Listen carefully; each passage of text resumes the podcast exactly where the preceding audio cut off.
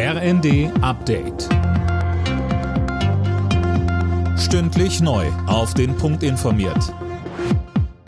Ich bin Dirk Jostes. Guten Morgen. Nach den Zwischenwahlen in den USA werden nun die Stimmen ausgezählt. Es gibt erste Ergebnisse aus mehreren Bundesstaaten. Sie sagen aber noch nichts über die künftigen Mehrheitsverhältnisse im Kongress.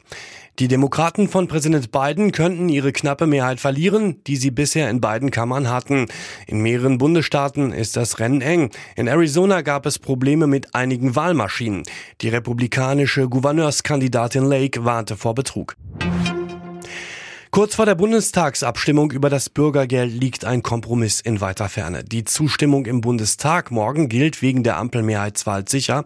Im Bundesrat zwei Wochen später wird es aber schwer, Gisa Weber. Ja, bisher zeichnet sich nicht ab, dass die unionsgeführten Bundesländer zustimmen. CDU, CSU wollen den Ampelvorschlag zum Bürgergeld nicht hinnehmen.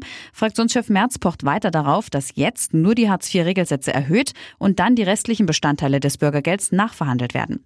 Das lehnt etwa Grünen-Fraktionschefin Dröge strikt ab und auch der parlamentarische Geschäftsführer der FDP-Fraktion Vogel hält es für falsch, die Regelsatzanpassung von den weiteren Leistungen zu entkoppeln. Die Inflation bleibt auch im nächsten Jahr hoch, aber nicht mehr so hoch wie zuletzt. Davon gehen die sogenannten Wirtschaftsweisen laut einem Bericht der Süddeutschen Zeitung aus. Sie erwarten für 2023 demnach eine Teuerungsrate von 7,4 Prozent, nach schätzungsweise 8 Prozent in diesem Jahr.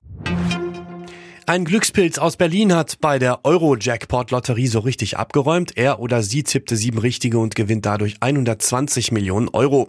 Noch viel größer ist der Jackpot, den ein US-Amerikaner geknackt hat.